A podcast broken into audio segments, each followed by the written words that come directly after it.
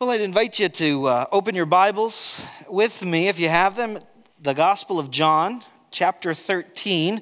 We'll be in verses 18 to 30 together. John 13, we'll be looking at verses 18 to 30. You know, as you make your way there in your Bibles, uh, we are in the second half of the book of John. And in the second half of the book of John, we find that Jesus is in the last week of his life. As we turn the page to chapter 13, Jesus is just a few days uh, before he is going to die.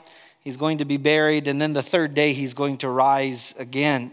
Well, as we find Jesus in the last few days of his life, his ministry is not public anymore, it's more private. Jesus is not ministering to multitudes at this point, he's ministering to the few of his disciples. And the reason he focuses on them now at this point is he wants to prepare them for what lies ahead. You see, he wants to prepare them not just for his death and his resurrection, but after that, his ascension. You see, when he ascends to the right hand of the Father, he's going to give a, an assignment to his disciples, and he wants them to be prepared to execute the assignment that he's given them. Uh, he's been teaching them and preparing them for the past three years, but he has final reminders to give them. He has final principles for them to apply. And as he teaches them and instructs them, he's a teacher who doesn't just tell them what to do, he sets the example for them to follow. And at the beginning of chapter 13, in the first 17 verses where we were last, we learn that Jesus is at uh, the Last Supper. Now, John, his focus is on the conversations that take place at the Last Supper. The other Gospels tell us how Jesus is celebrating the Passover feast with his disciples, and he's redefining what the Passover feast is all about. He says, This bread is a symbol of my body that's broken for you, this cup is is a symbol of my blood that's shed for you. It's a reminder of his sacrificial death on the cross. But, the, but John, in the gospel, in this gospel, he focuses on the conversations that take place. And, and as Jesus is with his disciples and they're eating at the table, Jesus, he leaves the table and he goes over and takes off of his outer garment, if you recall, and he puts on the garments or the clothes of a servant. Not just any servant, the the servant of the lowest rank, because the servant of the lowest rank was that servant who washed the feet of the guests who were in the house. And as he puts on this towel, he begins to wash the feet of his disciples one by one. And it's quite the sight to see if you are there to think about. And by the time he gets to Peter, if you remember, Peter says, No way, not me. You're not going to wash my feet, Jesus. And Jesus says, If I don't wash your feet, you have no part in me. If you recall, Jesus wasn't just talking about feet, he was talking about our hearts.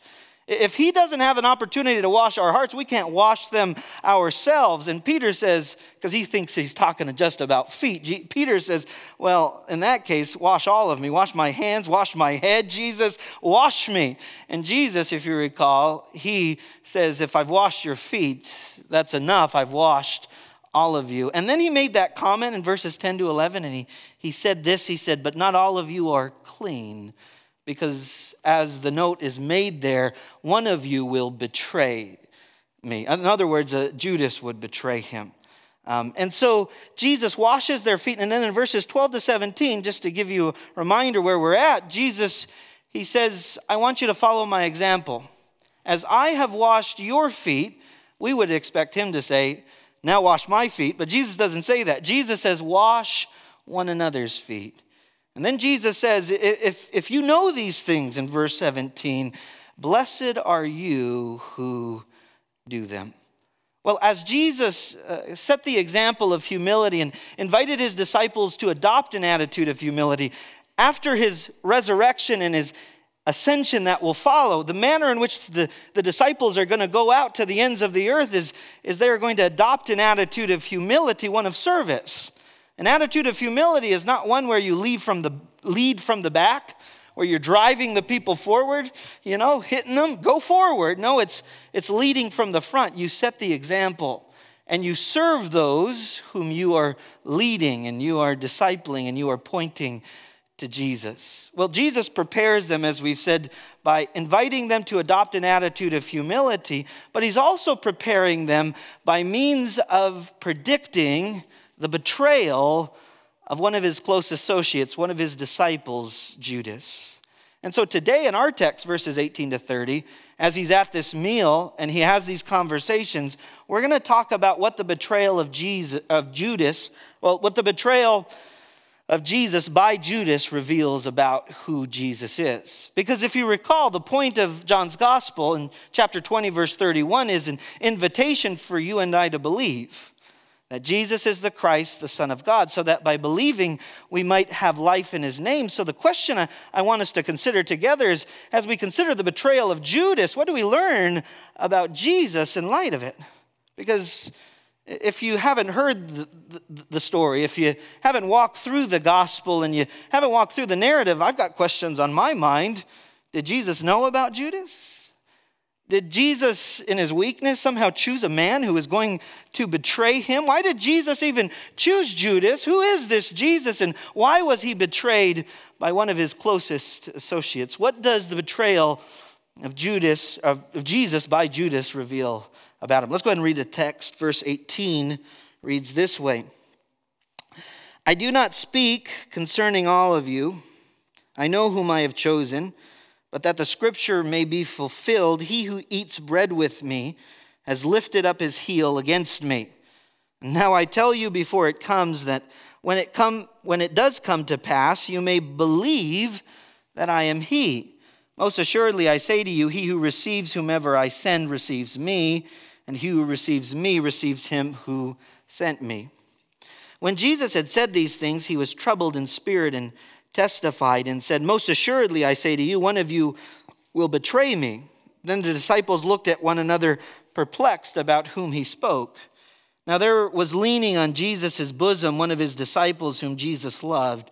Simon Peter therefore motioned to him to ask who it was of whom he spoke. Then, leaning back on Jesus' breast, he said to him, Lord, who is it?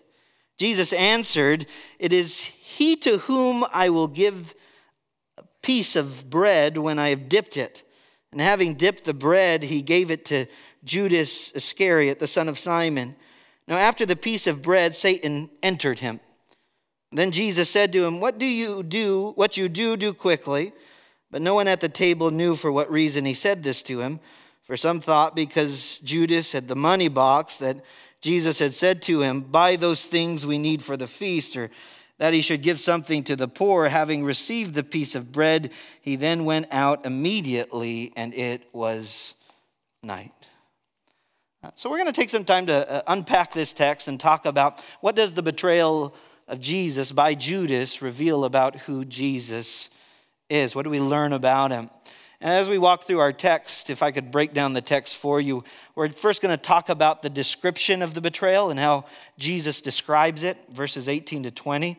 And then in verses 21 to 26, we're going to talk about the identification of the betrayer as Jesus identifies him.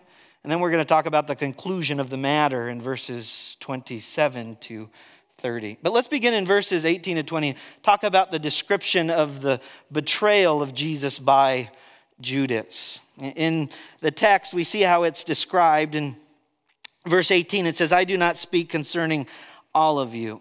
Now, it's important to consider the background information. We've already said that Jesus uh, has just washed the feet of his disciples, and he says, Follow the example that I have set. And he says in verse 17, if you know these things, blessed are you who do them. So, how is the, this betrayal described? It's described as a betrayal that does not lead to blessing for the one who is going to betray him. Let me read it to you again. Verse 18 begins says, I do not speak concerning all of you.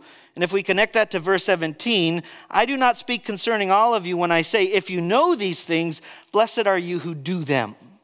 What Jesus is saying here is, I'm not referring to all of you when I'm talking about the reward for those who obey me, those who follow my example, those who adopt an attitude of humility, those who serve others. I'm not talking about all of you because one of you will betray me. And so, this is a helpful reminder that disobedience does not lead to blessing. disobedience leads to the burden of judgment. Judas still has an opportunity to change his mind. And we're going to talk about how this is part of a fulfillment of Scripture. We're going to talk about how Satan enters Judas, but I want you to know there is human responsibility present. Judas is responsible for the decisions that he makes. What an opportunity. I really believe as you read the text, as you watch it unfold, it's, it's really one more opportunity for Judas to change his mind, to repent from his decision to betray the Lord Jesus Christ. And this is a reminder, not just to him, but to all of the disciples and all of us, that this betrayal and disobedience does not lead to blessing, it leads to the burden of judgment. And this betrayal of Jesus is described as that which does not lead to blessing. I'm not talking about all of you when I say, if you obey, if you follow my example, you're going to be blessed. But secondly, we see the description of the betrayal of Jesus by Judas described as that which is a fulfillment of Scripture. And so, what we get to see here is it's part of God's plan from the very beginning. Let's continue to read. It says, I do not speak concerning all of you. I know whom I have chosen. Now, you could take a look at that text and say, okay, perhaps Jesus is talking about the 11 that he has chosen, and one of them is the betrayer. One of them is going to betray Jesus. But elsewhere, in John chapter 6, verse 70, we see that Jesus didn't just choose 11 of them, he chose all 12 of them.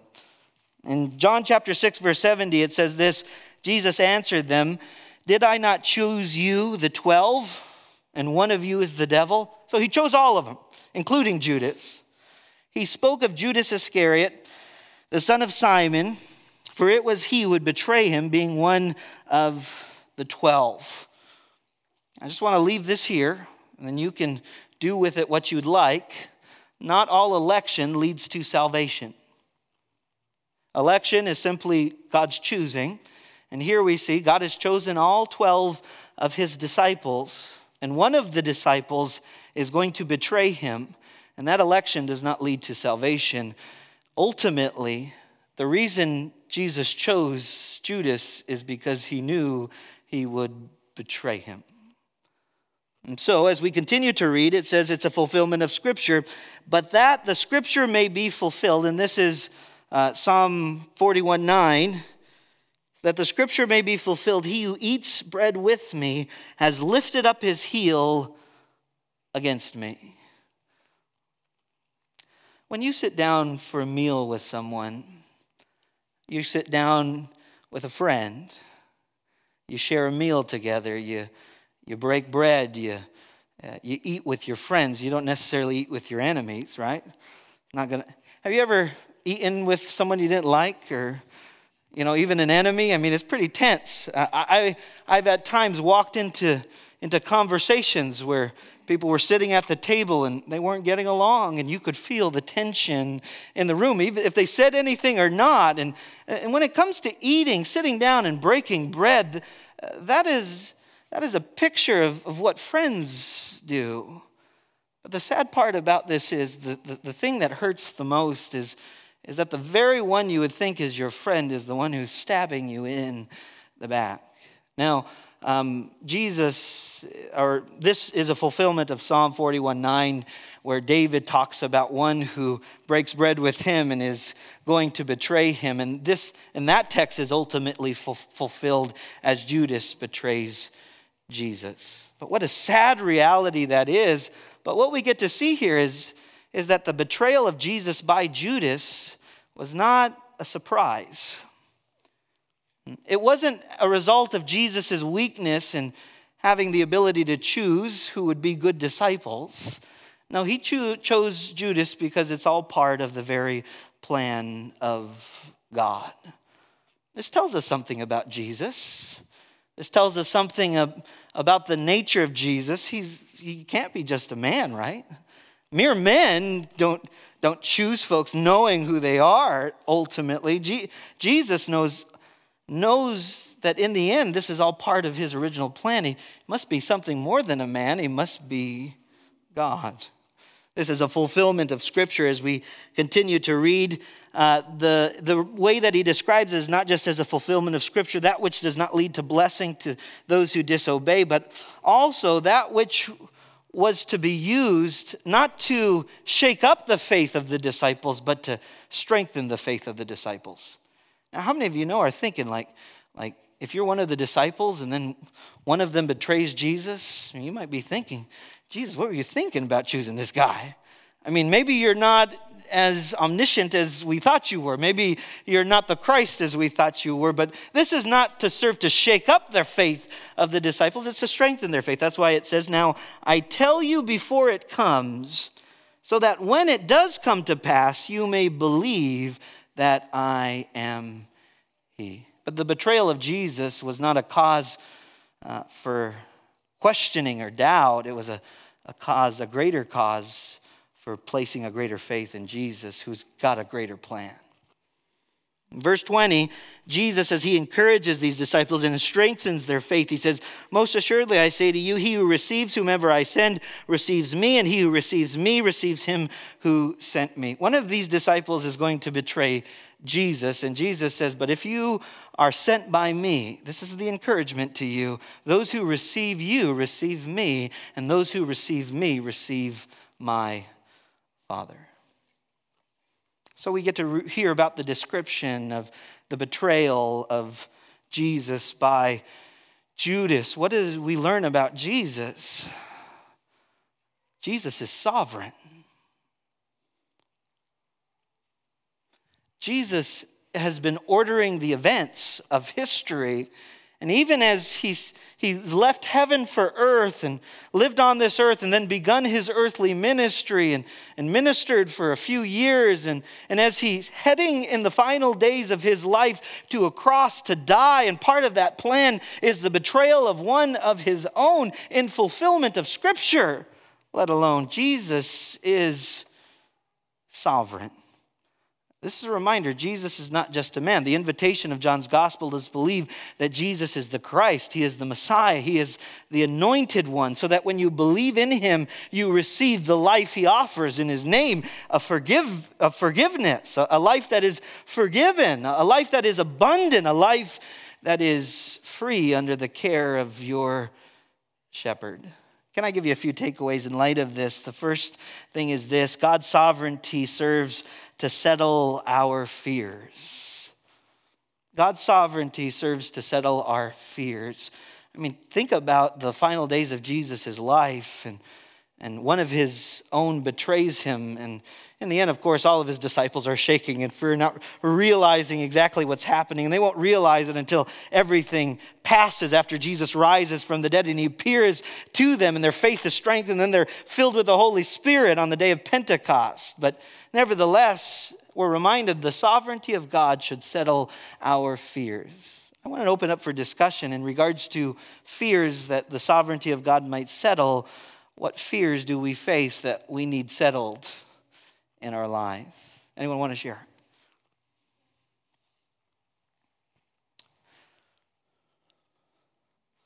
Yeah, Jennifer.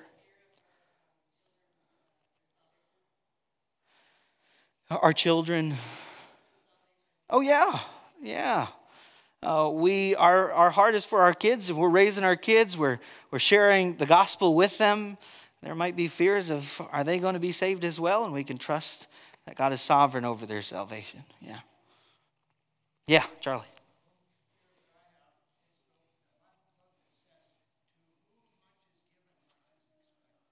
Yeah,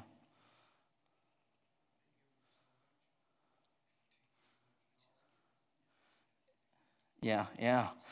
So knowing God is in control of all of it. Yeah, yeah. Yeah, any other fears that the sovereignty of God settles for you? Yeah.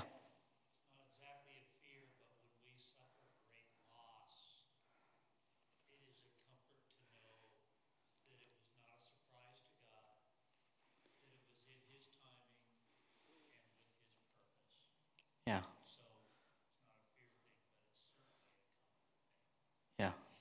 Yeah, the sovereignty of God comforts us and uh, settles us, especially when we face heartache and, yeah, things that we don't expect to happen. Yeah, anything else?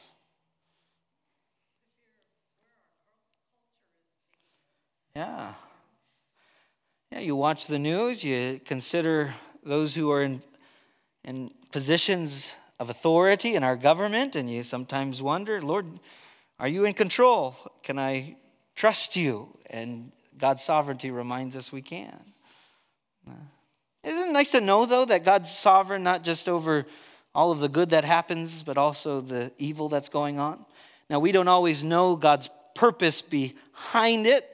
We know that all things work together for the good of those who love God, who've been called according to his purpose. And that purpose in the next verse is to conform us into the likeness of Jesus Christ.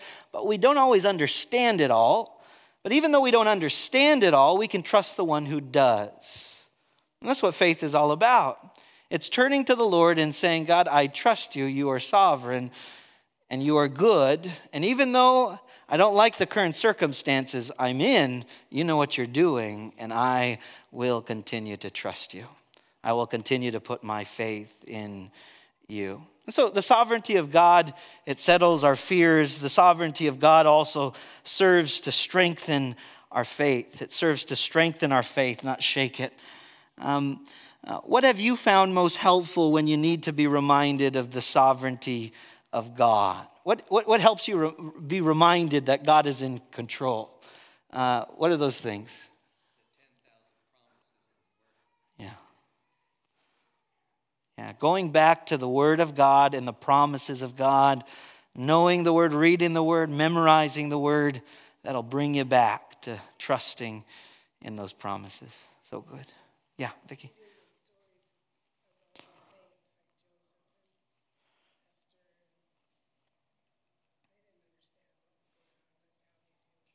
Yeah.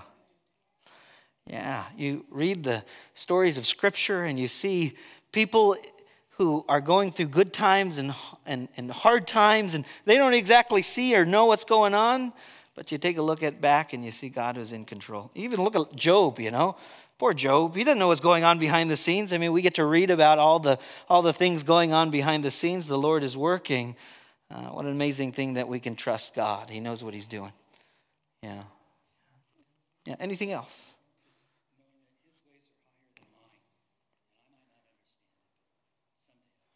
Yeah, yeah. yeah, he's he's bigger than it all. We can trust him. Yeah. Yeah. Yeah. Yeah. Yeah, going back to the character of God and being reminded uh, of who he is in Scripture again and again. Yeah. Yeah. Yeah, I think those are all good things. The Word, times of prayer goes a long way, right? Just, Lord, I'm having a hard time trusting you right now. These circumstances are above my head. They're uh, beyond what I think I can deal with, but I can trust you. So prayer goes a long way. I think the fellowship of God's people goes a long way. Uh, isn't it amazing when someone has gone through a, a, similar heartache or a similar crisis as you have, and then you, you get to chat with them and sit down with them, and they say, uh, You may not know it now, but as you look back later, as I have, God is still good. He's still sovereign. He's still holding it all together. You can trust Him.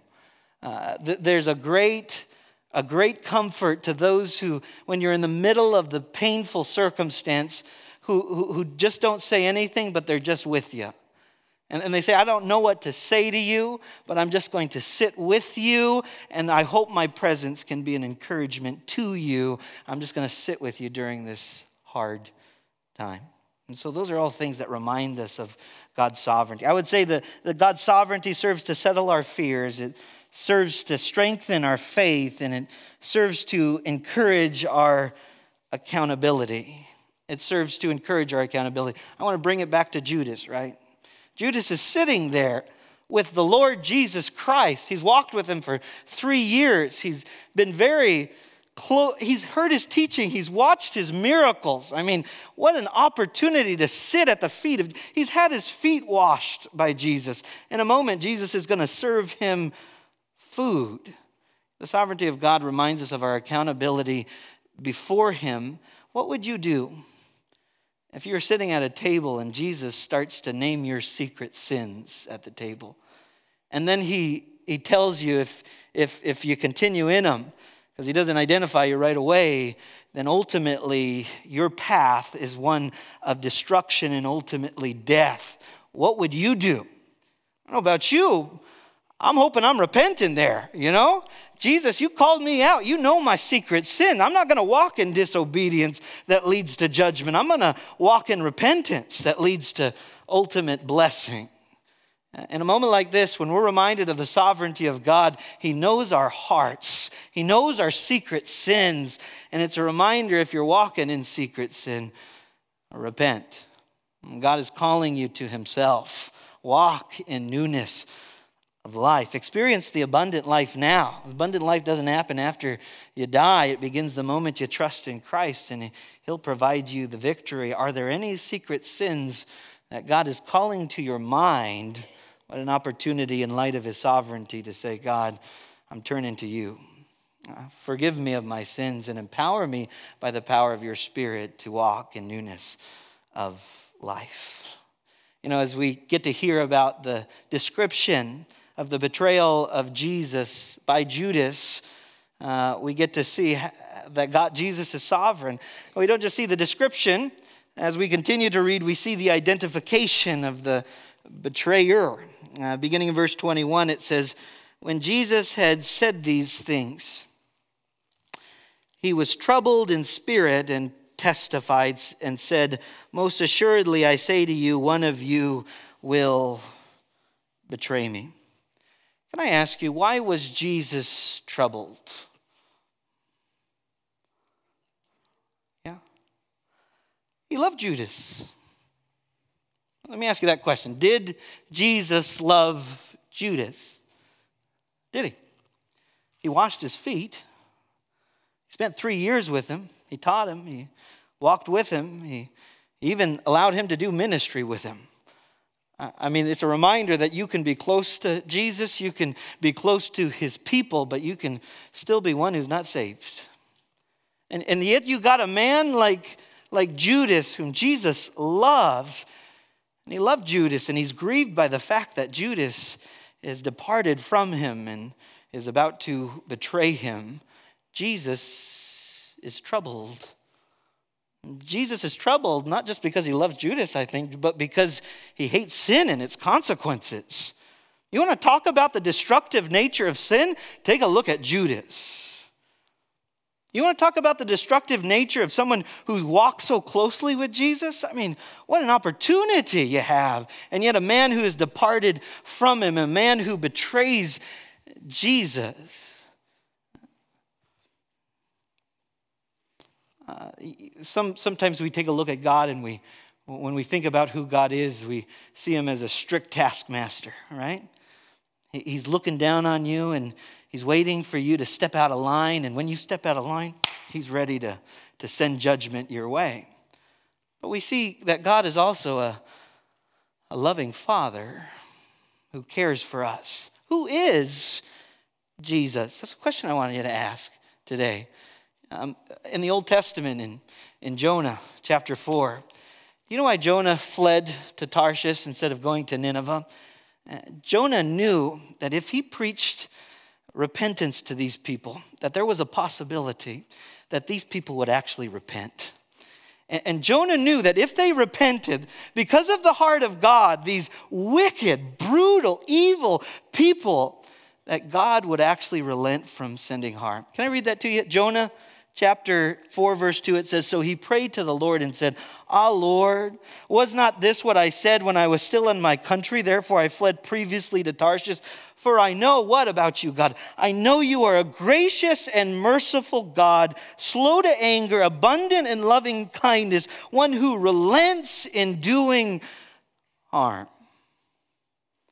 Jesus loved Judas. He loved the Ninevites, the people who didn't know their left hand from their right hand, didn't know good from evil, yet Jesus still, God still loved them. How much more does He love us? You know, there was a, a story told about a, a church who, uh, one Sunday after church, they, they voted and they said, We're going to vote to get rid of our pastor. So they voted, the vote was unanimous.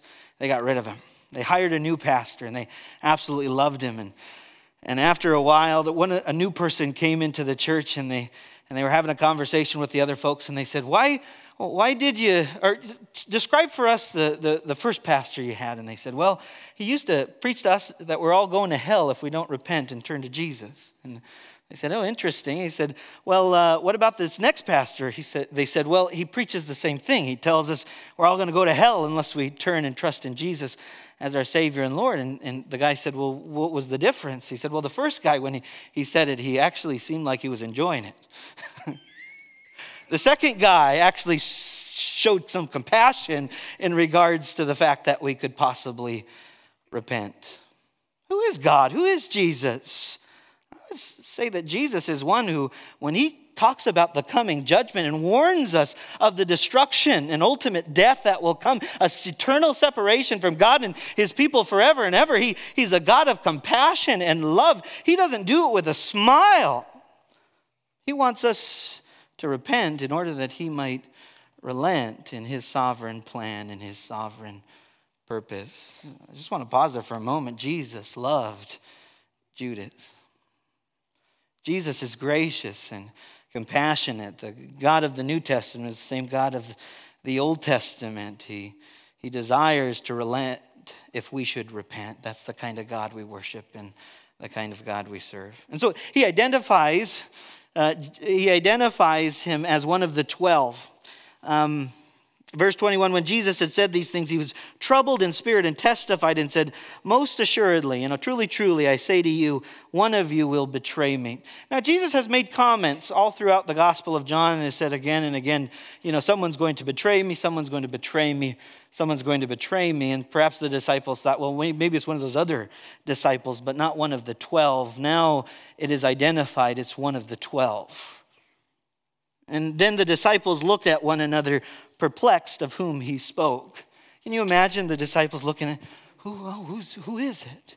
Not, is it me, Lord? You know, in other gospels, is it me, Lord? Is it me, Lord? And, and Judas is one of them who says, Is it me, Lord? Oh, he's a great hypocrite. In a moment, the disciples can't figure out who it is. They don't know it's Judas. He does a terrific job of making himself look like a disciple, talk like a disciple, when the reality is his heart is far from God. What a reminder that you can be close to God, be close to his people, but still not have salvation. It's a reminder that even among the people of God, there are those who aren't truly saved, those who do not truly know Jesus as their Savior and Lord. So he's identified as one of the twelve, and as we continue to read verse 23, now there was leaning on Jesus' bosom one of his disciples whom uh, Jesus loved. Who is this disciple whom Jesus loved? Who would identify himself that way? John. John, he's the author of uh, the book and all throughout. And, and we're going to, this is the first time in chapter 19, verses 26 to 27, we'll see that, that the disciple whom Jesus loved is going to reappear. Uh, at the empty tomb in chapter 20, verses 2 to 9, the disciple whom Jesus loved is going to reappear. In chapter 21, verse 1, and then verses 20 to 23, as Jesus appears at the Sea of Tiberias among those seven, we're going to read about that. And then in verse chapter 21, verses 24 and 25, we see that the author of this is actually the disciple whom Jesus loved. If you could identify yourself, if you could describe yourself to somebody, you know, some people, you know, who are you? What are you about? And some people define themselves by their job, by their relationship to others, by their marriage, by their family unit. Some people describe themselves as Christians, as believers. What a great identity to say, I'm the one whom Jesus loved. Jesus loved all the disciples, right? But what a great thing that John says, I am one whom Jesus loved. Now, it's kind of an interesting thing if you don't know uh, what's happening right here that, that John is leaning on the bosom of Jesus. But uh, when they ate a meal, they would eat around a a U shaped table. It's not like the ones that we see uh, when you sit down at your table and you everyone's seated. I actually got a picture of that. If you could pop that up there. Uh, this was customary, so especially for these, these meals, they would sit there and uh, with their left elbow down, they would relax and they would have their feet out and, and then they would eat their meal together.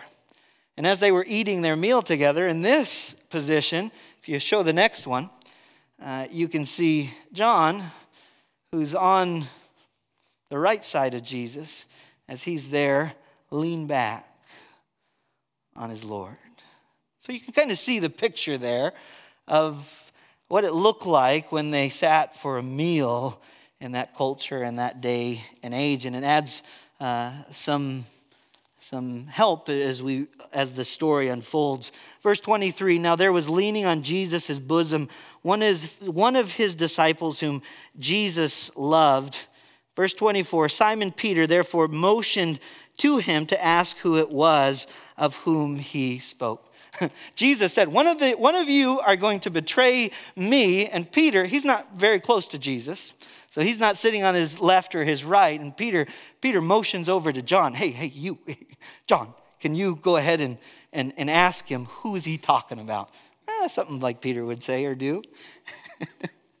and as he does that, it says he motioned, and verse 25, then leaning back on Jesus' breast. And so you picture that. John is on his, his left elbow and he leans back on Jesus' chest. And he asks him, and he says, um, Lord, who is it? And Jesus answered, It is he whom I shall give a piece of bread when I have dipped it. And having dipped the bread, he gave it to Judas Iscariot, the son of Simon. Not everyone can hear the conversation, right? Uh, you've got one on his left, one on his right. Probably Judas is on his left. John is on his right, and John leans back and says, Hey, Jesus, who are you talking about? And he says, Who I give this piece of bread. And he passes it over to Judas. What we get to learn about Jesus here is, is he identifies who will betray him. Uh, not only did we just learn in light of the description that he's sovereign, in light of the fact that he identifies him, he's also all knowing. Jesus knows everything. Uh, if I could give you a couple things here, it would be this Jesus knows if our hearts are dirtied with sin or cleansed by his blood. Jesus knew whose heart was clean. Jesus knew whose heart was for him and was all in. Those who would deny themselves, take up their cross, and follow after Christ. And Jesus knew whose heart was not in the right place. Can I tell you this? Jesus knows your heart. He knows the state of your heart right here, right now. He knows if it's dirtied by sin. He knows if it's cleansed by his blood. He knows you better than you know yourself. There's no hiding from Jesus. Uh, Jesus doesn't just know if our hearts are dirtied by sin or cleansed by his blood. Jesus knows the motivations of our hearts. Uh, you may be able to fool your neighbor you're sitting next to. you may be able to fool your neighbor into thinking, yeah, you, you're truly, genuinely saved, but the reality is Jesus knows whether or not that's true. reminds us, Judas reminds us, that there are times when hypocrites sit among the believers, but Jesus knows whose hearts are his. Uh, can I ask this question? Uh, because Judas was among the 12 disciples, he's a, he's a leader, people looked up to him. Has the failure of a spiritual leader ever caused your faith to waver? And what lessons can be learned from such tragedies? Perhaps you've uh, come into contact with a pastor, a leader, someone you looked up to, even someone who discipled you, someone who was a Sunday school teacher and rocked your faith when uh, they fell in sin or disqualified themselves. Uh, what did you learn from that? What was that experience like? Any, anyone want to share?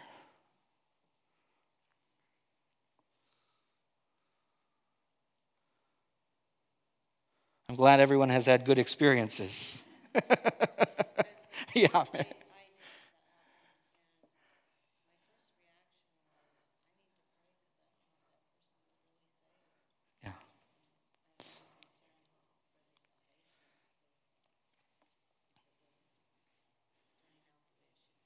Yeah, yeah. And so, in times like that, uh, praying for the salvation of that individual. Yeah, yeah. Yeah, Karen. Yeah.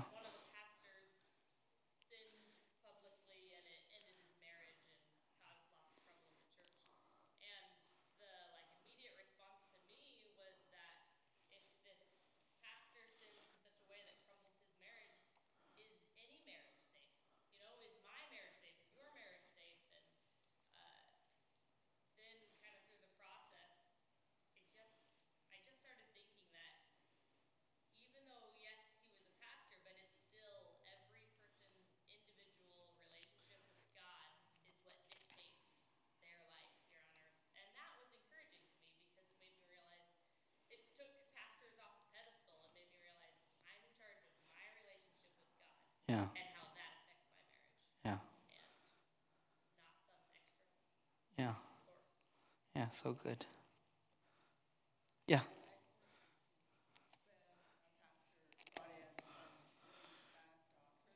Sure. Yeah.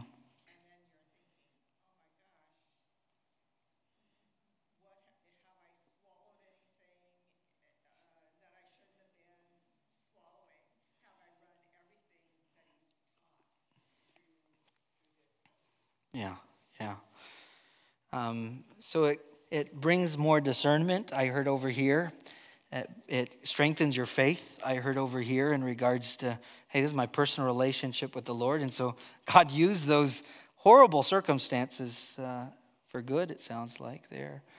Um, anyone else want to share in terms of tragedies you've seen in the church and then how you learn from Harold?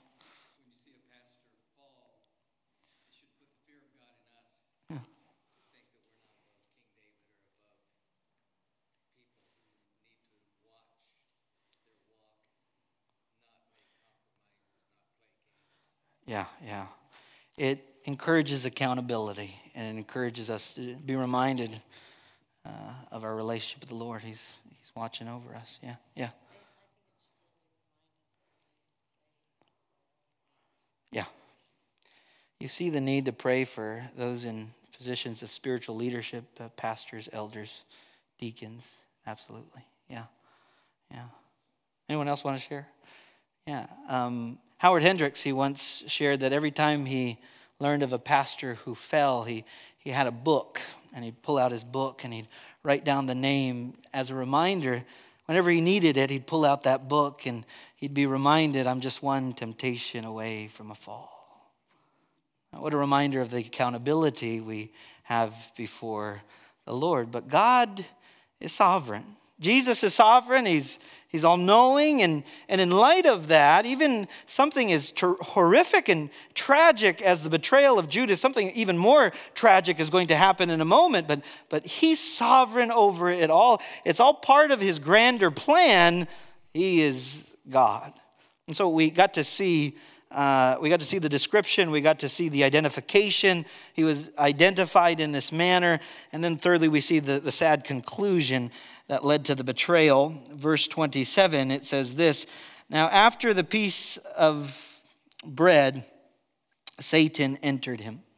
The saddest verse you ever read in Scripture. After he had, had given this piece of bread to Judas, Satan entered him. I want you to know Judas is responsible. Even though this is a fulfillment of Scripture, even though Satan has entered him in this moment, he had opportunity. This was the last opportunity he had as Jesus passes him the bread. Don't do it. Change your mind. Repent.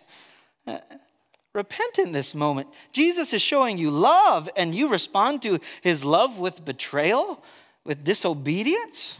Hmm. And we see Satan entered um, him. In the same way, you can receive Christ, it looks like you can receive Satan as well. You open your heart up to disobedience, to sin, ultimately leads to destruction and death. And uh, that's the unfortunate thing we read about here.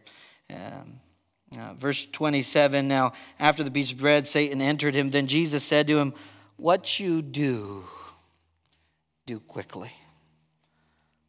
I don't know about you, but I'm thinking, what is Judas thinking, right? Wake up, buddy. Move along. Uh, but no one at the table knew for what reason he said this to him. Man, Judas is good at what he does. For some thought, because Judas had the money box, that Jesus had said to him, Buy those things we need for the feast, but that he should give him something to the poor. Having received the piece of bread, he then went out immediately, and it was night. What a sad conclusion to the matter. Uh, Jesus, not only uh, are, do we learn that Jesus is sovereign, that Jesus uh, is all knowing, but we also learn that Jesus reveals the destructive nature of sin. Uh, the destructive nature of sin. Judas reminds us that sinners need more than a good example to be saved. Judas had the best example, right? He's walking with Jesus. He's, for three years, he's, he's, he's got this great example. What you need for salvation is Jesus said, No one comes to the Father unless, or comes to me unless the Father draws him. Uh, what we need is, is, a, is the Holy Spirit to, to draw our hearts to Him. No matter how good at you are at preaching or teaching, or how good at you are at, at uh, um, um, arguing logically in, in a certain manner, if you're not relying on the power of the Holy Spirit to move in the heart of another, then you're wasting your time. Uh, it's a miracle when an unbeliever comes to faith in Jesus. We're talking about those who are dead spiritually, needing to, to be raised in newness of life. It's kind of like you and I if we went out uh, to a graveyard somewhere and uh, we invited each one of us hey, I want you to preach the best sermon you could ever preach. I want you to share the gospel and I want you to preach with passion, and then I want you to do the altar call. And when the altar call, you know, when it's ready, I want you to want you to say, if you want to accept Jesus as your Savior, come forward. How many of you know it'd be impossible? They're dead. They're not going to come out of there unless a miracle of God happens. It's not going to happen. Judas reminds us that that guilty sinners, and we all are apart from Christ, need more than a good example to be saved. Secondly, Judas reminds us of the awful nature of sin. Sin has consequences. Uh, the, the, the, the, the cost of sin is death not just physical death and an eternity without God and his people forever and ever. Uh, do you know if you read the rest of the Gospels what ends up happening? Uh, Judas, after he betrays Jesus, you know, he feels remorse. Do you remember that? You read that? Feels remorse. He takes the 30, his silver, and he's 30 pieces of silver and brings it back. He feels remorse, but he doesn't feel repentance. Uh, uh, one, one person once said, Steven Cole, we need to realize that apart from God's grace, we're all just like he was. We all had the seeds of betraying Christ in our hearts before God graciously saved us. You know, we're here today and we think to ourselves, oh, Judas. What a terrible man. But the reality is, the seeds of sin and betrayal are in each of our hearts apart from Christ. But thanks be to God that while we were still yet sinners, Christ died for us. He made him who knew no sin to be sin for us, that we might become the righteousness of God. This is a reminder to take sin seriously. This is a reminder to turn to Christ and Him crucified to receive salvation for your sin. But to do that, you first have to believe that Jesus was not just a man or a good prophet, but that He is the Christ, the Son of God. And so that by believing in Him, coming to Him with a heart of repentance, you might have life, eternal life in His name, forgiveness of sins what a great God we worship and we serve. Can we pray? Father in heaven, we um, thank you for what we continue to get to learn about Jesus even in the betrayal of Jesus by Judas. We thank you, Father, for the reminder that Jesus is sovereign, that the betrayal by Judas was all part of his plan. You had a plan and you had a purpose for it. Uh, and in light of it, Father, I pray that our faith would not be shaken, but our faith would be strengthened. As believers, we know who you are, we know who Jesus is. If there's even uh, some doubt in the room about who Jesus is, or there is still a process of discovery concerning who Jesus is, Father, we pray by the power of your Spirit, the work of your word and, your, and the Spirit in the heart of men and women here, or those who might hear this, or those we might share it with later, Lord, would do such a work in their hearts that they would uh, open up their eyes to the truth. They would have ears to hear and eyes to see that Jesus is the Christ, the Son of God that they might receive forgiveness and everlasting life in your name. Uh, Father, I pray that the reminder of your sovereignty would settle our fears, would strengthen our faith, and would encourage a greater accountability before you. I pray, Lord, that the reminder uh, of your omniscience would remind us, Lord, we stand before you and you know our hearts inside and out. If there's any secret sin in there, Lord, that we would repent and turn to you and surrender that to you, Lord. And Father, the reminder of how much we need you. So, Father, we, we pray, Lord, as we head out today, we would leave encouraged with our faith strengthened, and Lord, that you would guide and direct our path, Lord. And if, you have an, if we have an opportunity to reach someone for you or to share the good news of Christ with them, we pray, Lord, that you would show us that opportunity and you give us the words to say, Lord. We thank you for our time together, and we pray it all in Jesus' name. Amen.